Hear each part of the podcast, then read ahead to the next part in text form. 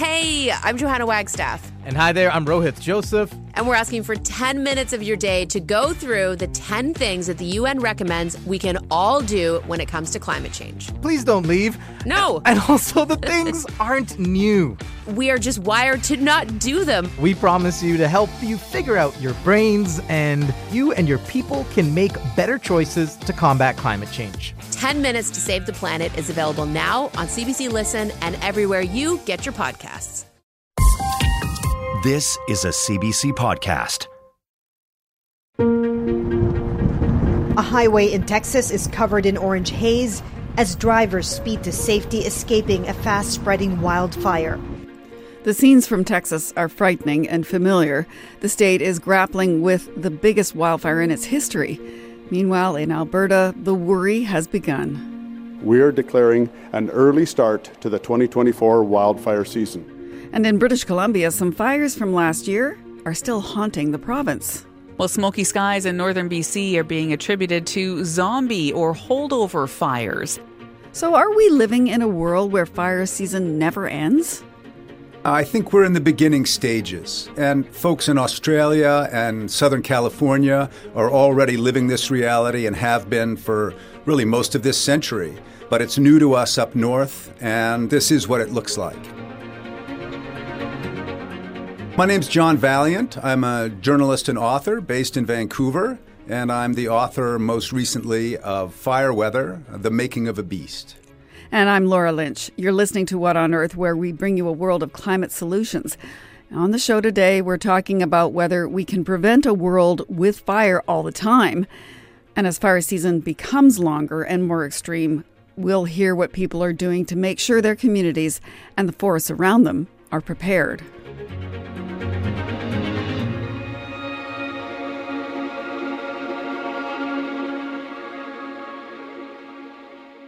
John Vaillant, welcome. Thanks. So good to be here. So, wildfire evacuations in Texas, zombie fires burning in BC, Alberta's wildfire season is, as we heard, underway. What's going through your mind as you see all of this unfolding? Well, it's I think it's one thing to think about intellectually like this could happen and all the climate science points to it happening. It's another thing when you actually see it unfolding in front of your eyes, and that's what's happening to citizens all over North America right now. They're seeing this new fire reality out their windows, on the road, uh, in the news, and it's really shocking. And you can you can talk about it all you want, but when it's in your face, like it is today for so many uh, Canadians and Texans now, um, it's another thing altogether, and it and it really um, is going to require a, a, whole new relationship to our landscapes, uh, to our fire departments and of course to fire. I should get you to respond to this idea that fire season is actually year round in Texas already, and January to May is the most extreme. So, what is the difference now? Sure. Uh, across the high plains, really from Montana all the way down to Texas, you know, the prairie states, winter fires are not uncommon. Uh, there's low precipitation there historically. You have a lot of dry grass, so you have these very fast moving, very low level fires, which is what's burning right now in Texas, except it's amped up by 50 mile an hour winds. It's amped up by higher than average temperatures. It's amped up by drier than average fuels. And so all it's like all the knobs have been tweaked in ways that enhance fire's explosiveness. And so you have what you have a circumstance that is normal that is uh, not even uncommon. But because of these tweaks in temperature and dryness and these weather extremes, you know, high winds, uh, you can blow something up into something much bigger and more powerful. All right, Let, us come back to Alberta then, because as we know, the Alberta government declared the start of wildfire season 10 days earlier than usual. Is it a, is it a good thing to do that? Is, is the province being proactive, preparing early? It is proactive, and it's an it's an honest thing to do. And I think it's you know you're trying to prepare not just fire departments, which are not ready, uh, but you're also trying to prepare the public, who is still thinking about winter and and actually wondering where did winter go. And something we need to keep in mind, though, if you're a historian of fire and of fire seasons, the Alberta fire season used to start on April 1st.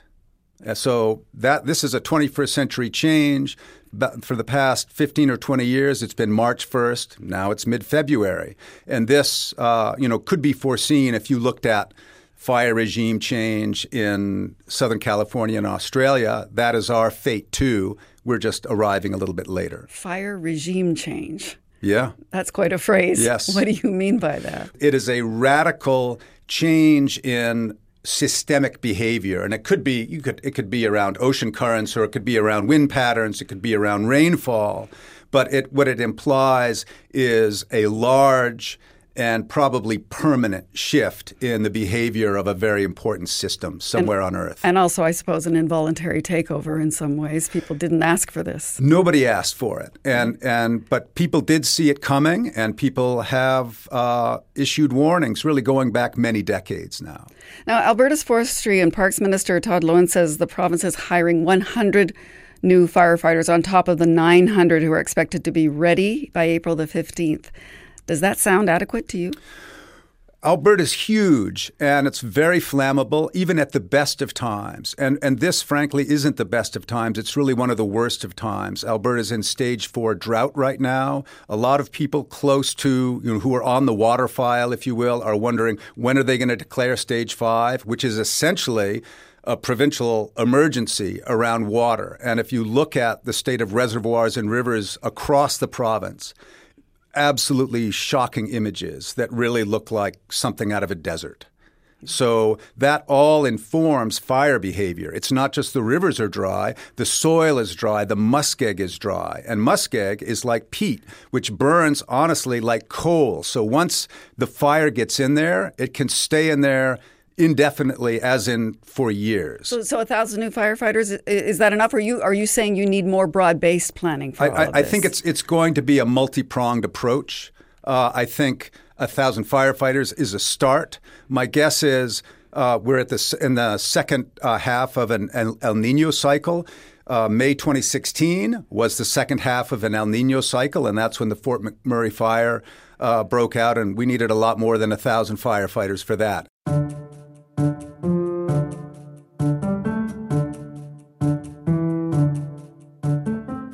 I was going to ask you. The, so the the Fort McMurray fire is the one that you based your your book Fire Weather on. How much does this year remind you of that year? It's it's the same scenario, but worse. I'm really sorry to say that.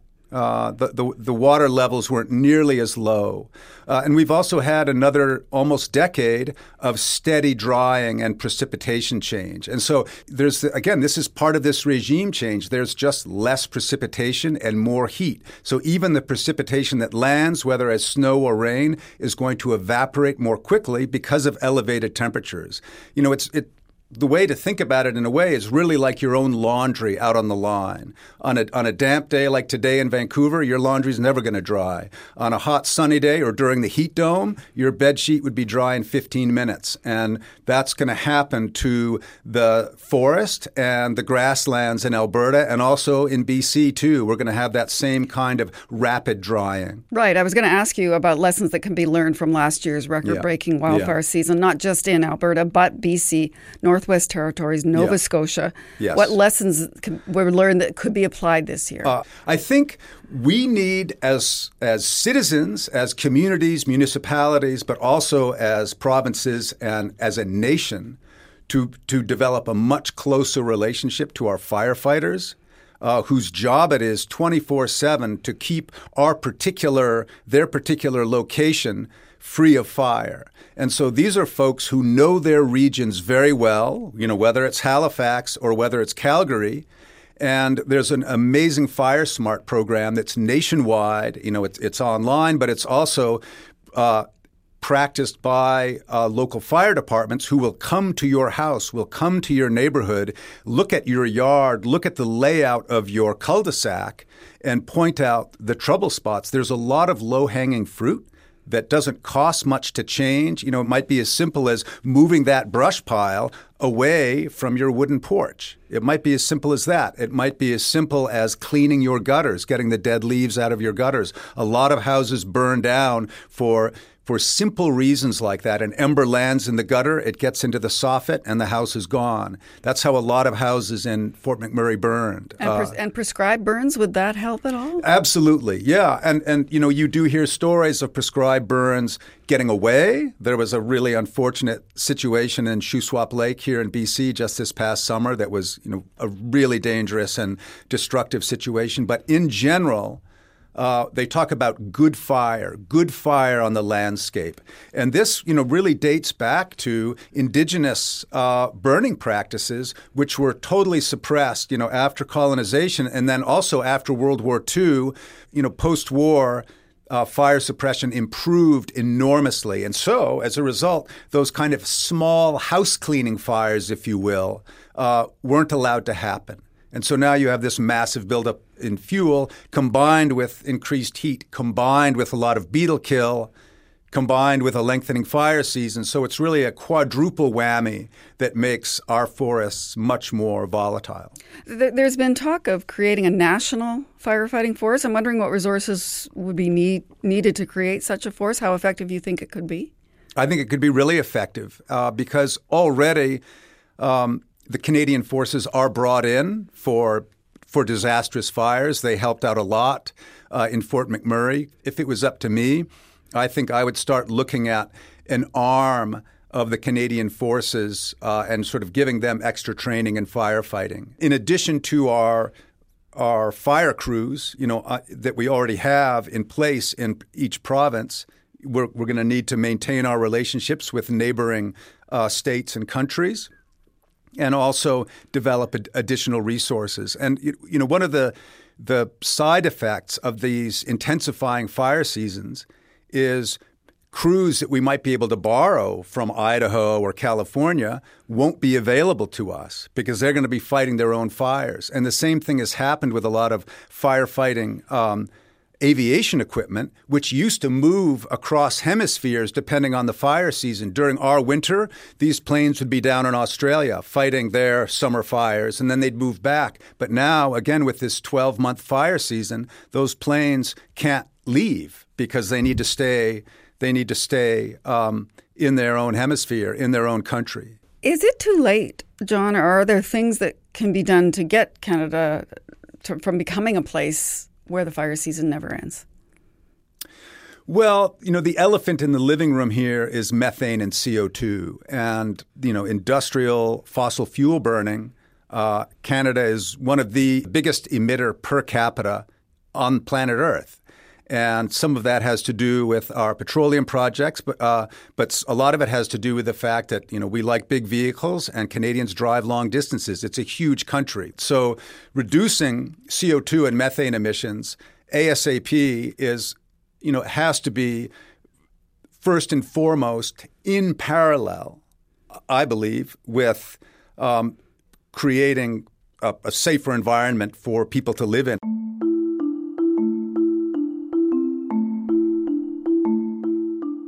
When you wrote that book and published Fire Weather, did you think then that we were going to be where we are now so fast?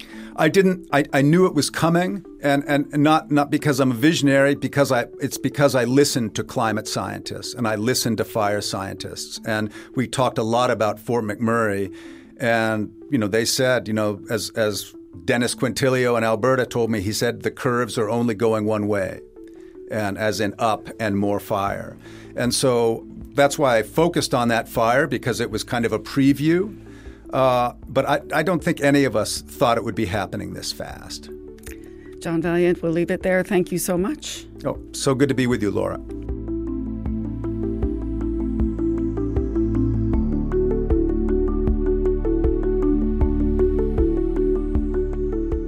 You heard John talking about how we need to learn lessons from past wildfires as we prepare for what could be a long, hot season ahead.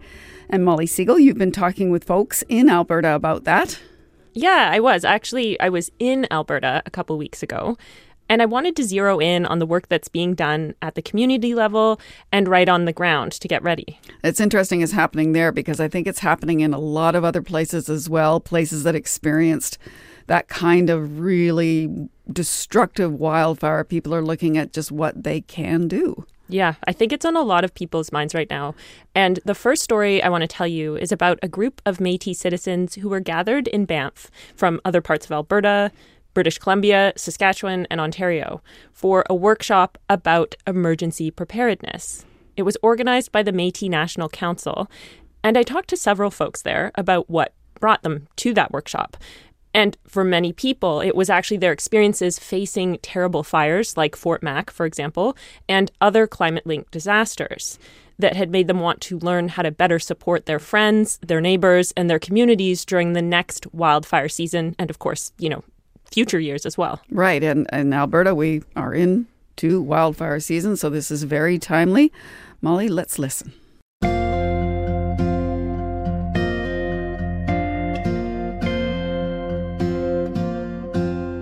2016 was Dane D'Souza's fourth season as a wildland firefighter in Alberta. He says it was good money for a summer job to pay for school. And I was on a fantastic crew that year. He remembers the camaraderie was good, and fighting fires had been, at least to this point, thrilling. There's an excitement in the vehicle as you're driving up, and you know, you got the tunes going, and you know, okay, we're gonna go up there and we're gonna go be on a big fire and we're gonna you know make good money and it's gonna be wild and we're gonna have some crazy stories and you know you're just it's, it's very exciting. But in that month may 2016 things were different. The fire just outside fort mcmurray has reached the point where officials believe it will hit its peak today.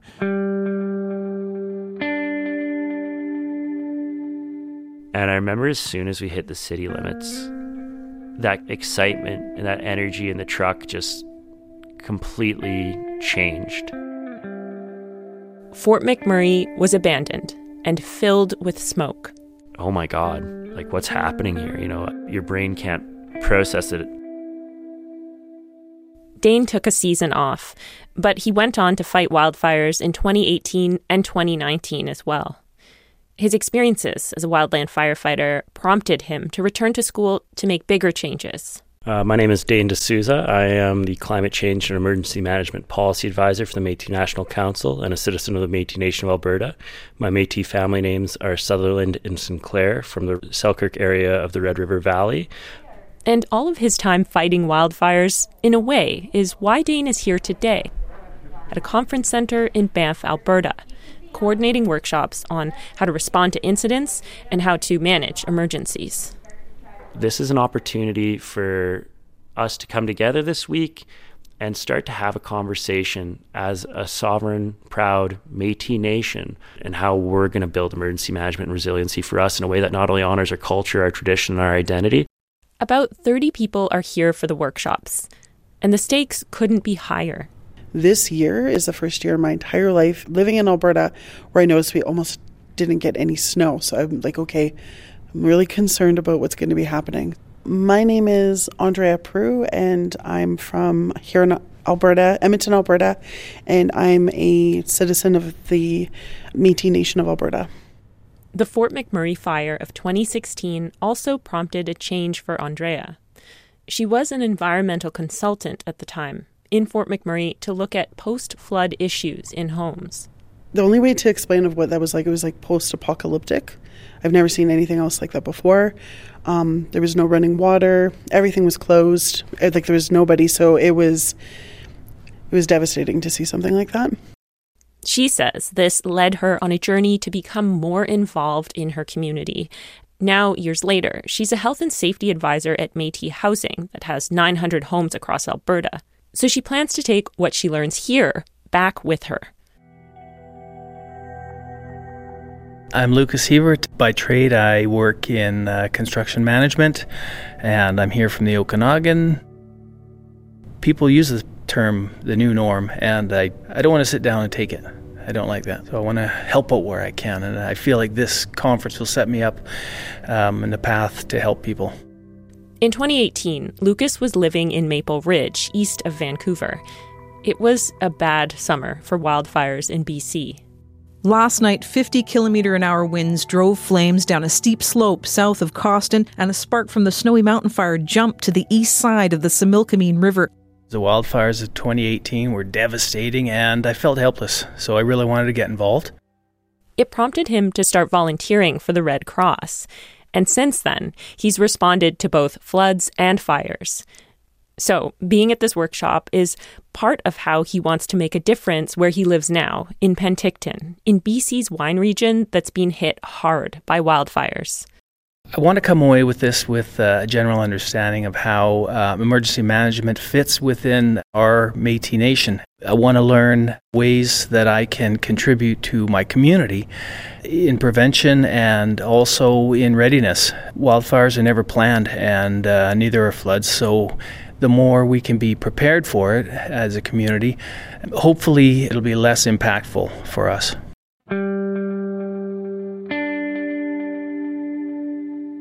My name is Bobby Palaluk. I am a citizen's representative with the Otipemisiwak Métis government for the Fort Vermilion Métis District 15, and I am also the Secretary for Health and Seniors within that government. I am attending this workshop this week more as just a Métis citizen from my community, um, so that I can I can help my community. Northern Alberta is no stranger to climate linked events. In 2019, there was a significant flood in Bobby's community. And then wildfires. Two major fires, both causing, um, thankfully, no loss of life, but loss of property damage, really, for rural Alberta, large scale evacuations. And these events would ripple out into the community, she says. Fort Vermilion is a Métis community, largely Indigenous population, Métis and First Nations. You know, as a result of Canada's colonial history, we have a lot of struggles and issues and barriers that we're facing on a regular day to day basis. And so when tragedy strikes, when disaster strikes, when a major flood happens, all of those things become aggravated. Dane D'Souza says how a community is evacuated during a disaster like a wildfire can actually cause harm. When you do have evacuations and things like that that occur and they're done in a way that is culturally unsafe, and I, you know, to give an example, things like evacuating residential school survivors to a residential school, things of that nature, Dane says having these skills and this training from within a Metis community can actually help mitigate the harm that can happen when people from outside make the decisions. Taking more leadership during disaster response is something many Indigenous communities are doing right now. We are best suited to engage with them, to talk to them, to know what their needs are. Sometimes it's not taken so well when a police officer or a firefighter or somebody comes in and says, You need to leave your home and you need to leave it now. And part of that is because of the distrust and the mistreatment that people have endured over the years. Somebody from this training, maybe they'll be on an incident and, and you'll be in that incident command center and things are hectic as can be. And you know, maybe if that person's in that room that day and goes, Hey, you know what? If you send these folks here, you're exposing them to this risk better off we send them here. Or, you know what, I actually know the community elder. We can get in touch with the elder and they'll be able to connect with the community in such a way that we can, we can find evacuations, things like that. It's very, very important that our own people are taking these types of training, getting involved, because we are in the best position to be able to support our people. Bobby says something else that could help is a bill that's making its way through the House of Commons. Called Bill C 53, it would help recognize the Metis governments in Alberta, Saskatchewan, and Ontario. And for her, that is key to her community taking charge in responding to wildfires and other emergencies. And this season, being ready is more important than ever. We were already in a drought and we had even less precipitation in 2023. So we are going into an even worse drought. We're looking at a catastrophic wildfire season, potentially. I would say likely. So something like this hopefully will prepare myself, anyways, to be a better resource to my community.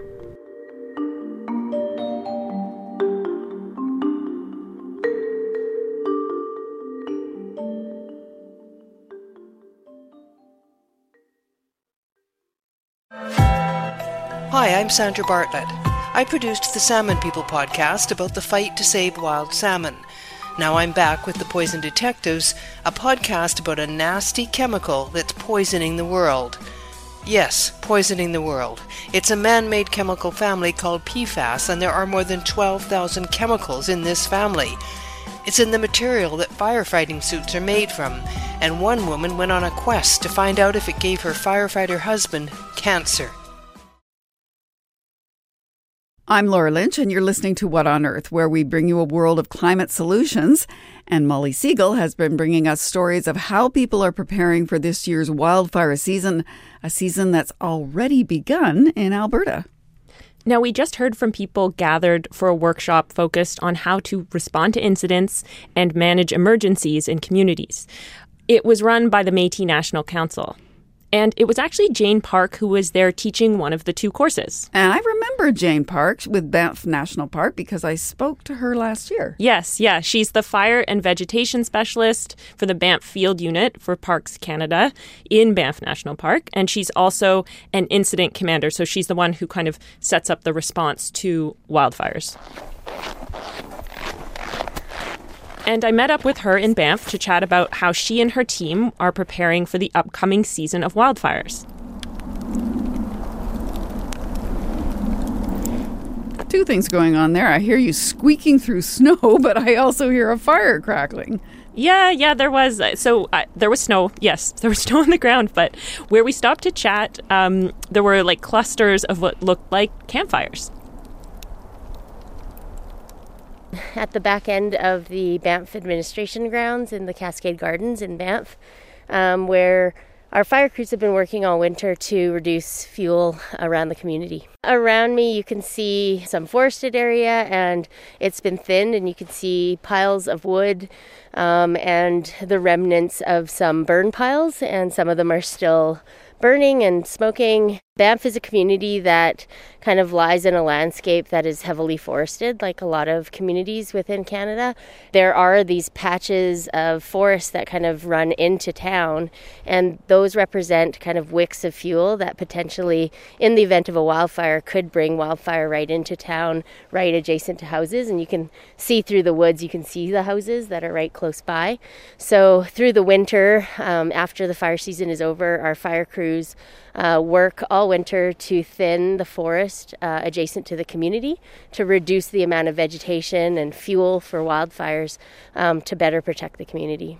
I, I think more people are coming becoming accustomed to some of the terms like we hear planned ignition, controlled burn, prescribed fire.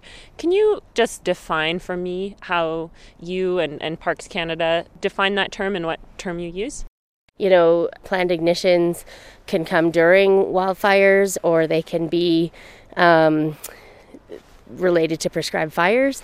Um, we use the term prescribed fire, which is basically a fire that is lit under specific conditions, that has a specific plan and um, level of resourcing. And so that's what we do in terms of restoring fire to the landscape or creating uh, fuel breaks. You know, it seems kind of funny to be talking about wildfire right now because it's there's snow on the ground. You know, it's it's cool out. What work do you and and your crew do here in Banff National Park between wildfire seasons.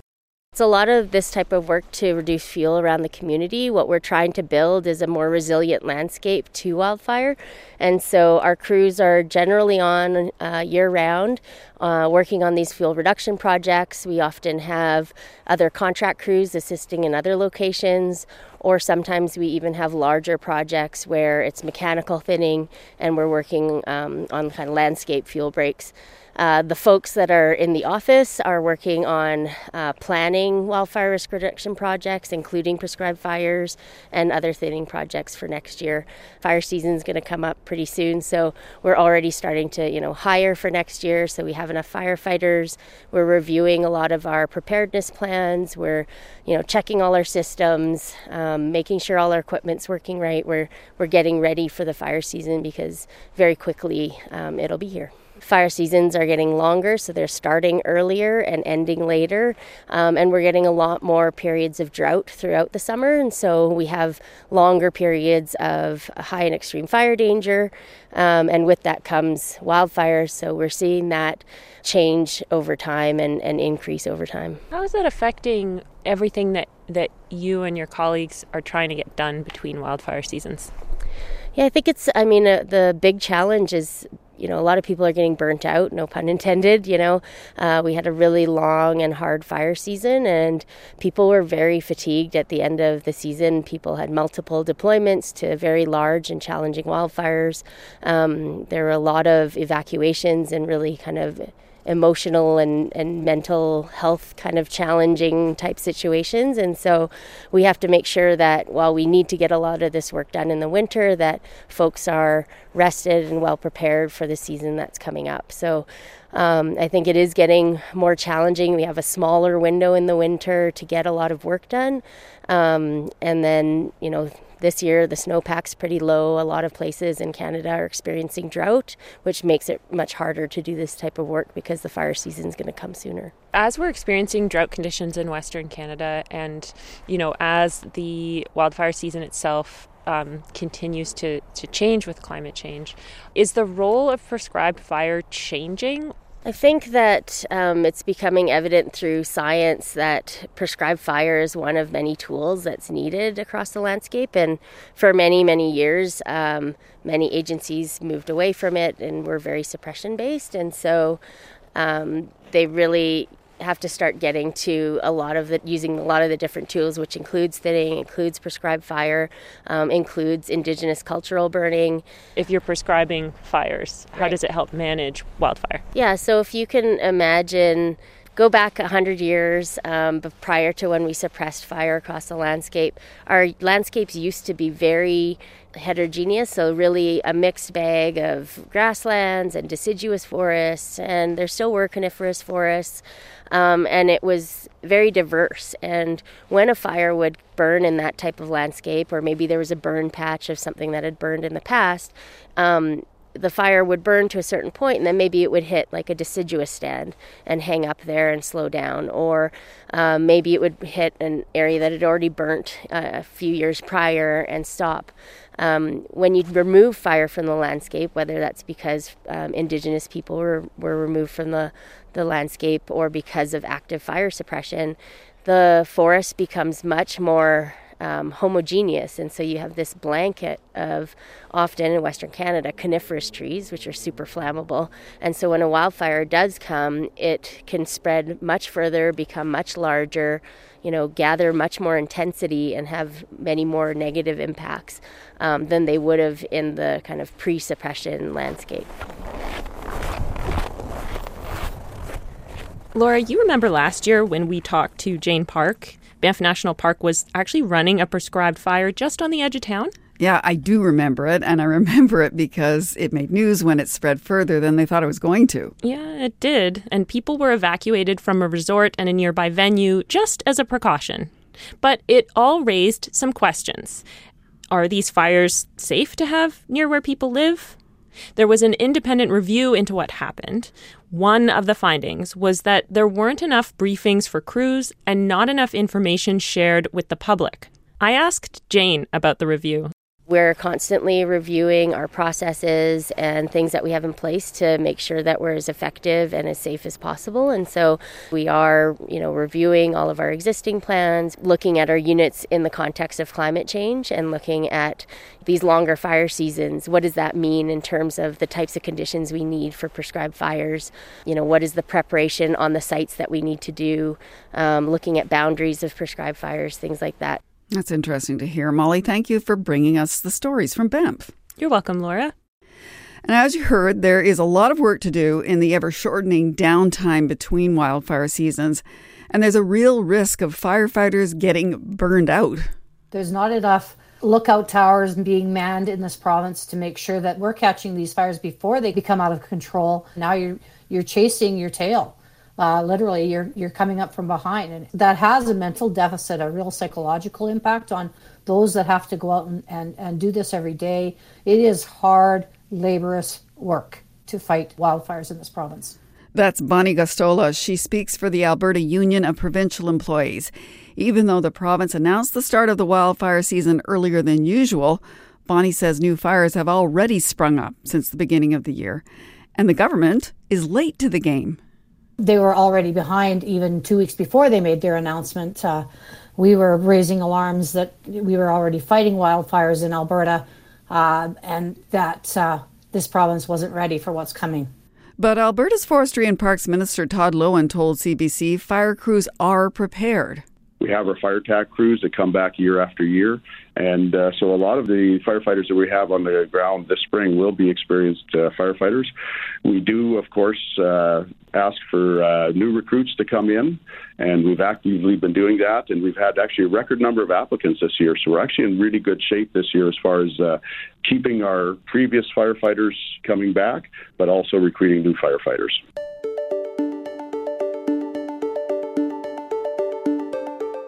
So, we've been talking about wildfire in Alberta today since the season there has already started.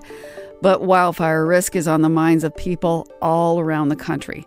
The government of Yellowknife has used money from the city budget to update communication systems and hire an emergency manager. Last year, a mandatory evacuation kept Yellowknife residents out of their homes for three weeks. In Nova Scotia, Halifax Regional Municipality has created two new emergency exits for subdivisions and is considering creating more.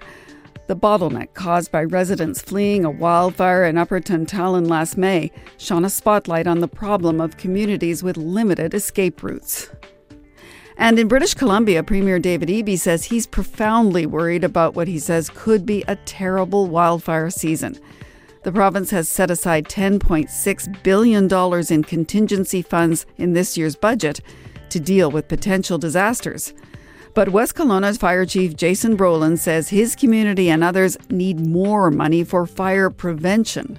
If first responders like firefighters and, and police officers are expected to be the first responders to a changing climate like we were this summer, it's too late. Um, we are spending the money on the wrong end of the problem when we do that. I'm a huge believer in mitigation and prevention.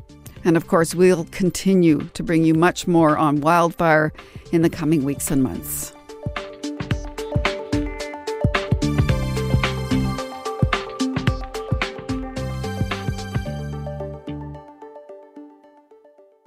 And we've got time now for a couple of other climate stories in the news this week.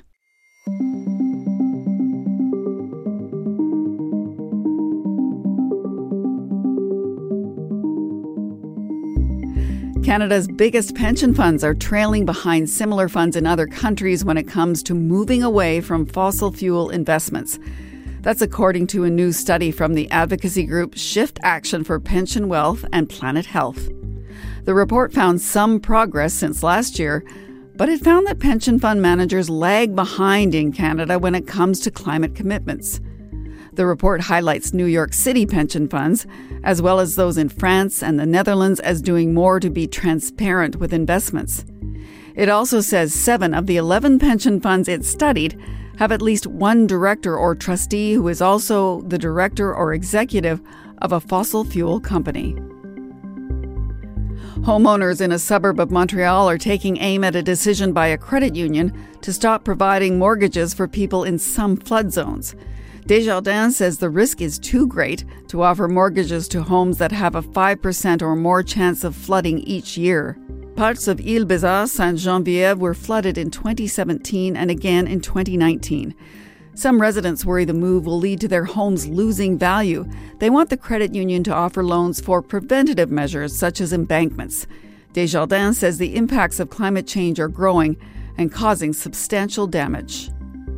Republicans in the state of Florida want to block cities and counties from requiring both water and shade breaks for outdoor workers. Last year, at least two farmers died in South Florida in extreme heat. They include a 28 year old on his first day harvesting vegetables. Republicans argue offering such protections for workers would hurt the economy, even as extreme heat threatens workers' health. The potential law is part of a nationwide battle between state and local governments over who should be allowed to issue workplace heat safety regulations. Texas already places limits on local governments' ability to issue heat safety regulations.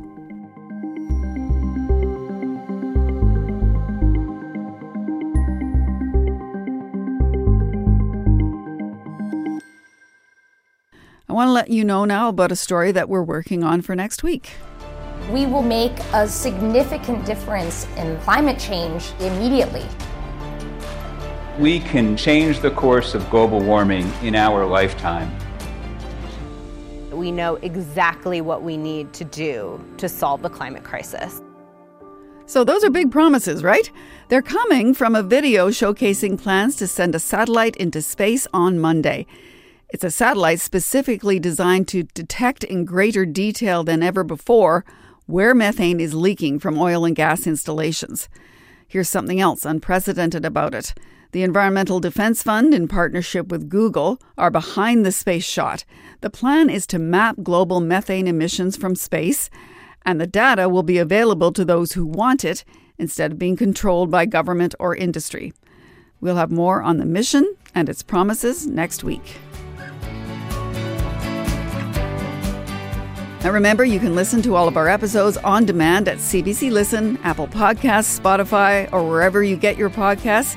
And while you're there, leave us a review. We do read them, I promise you. That is all for us this week, though. The show was put together by Vivian Luck, Rachel Sanders, Molly Segal, Missy Johnson, Matthias Wolfson, and Katherine Rolfson. I'm Laura Lynch. Thank you for listening. For more CBC podcasts, go to cbc.ca slash podcasts.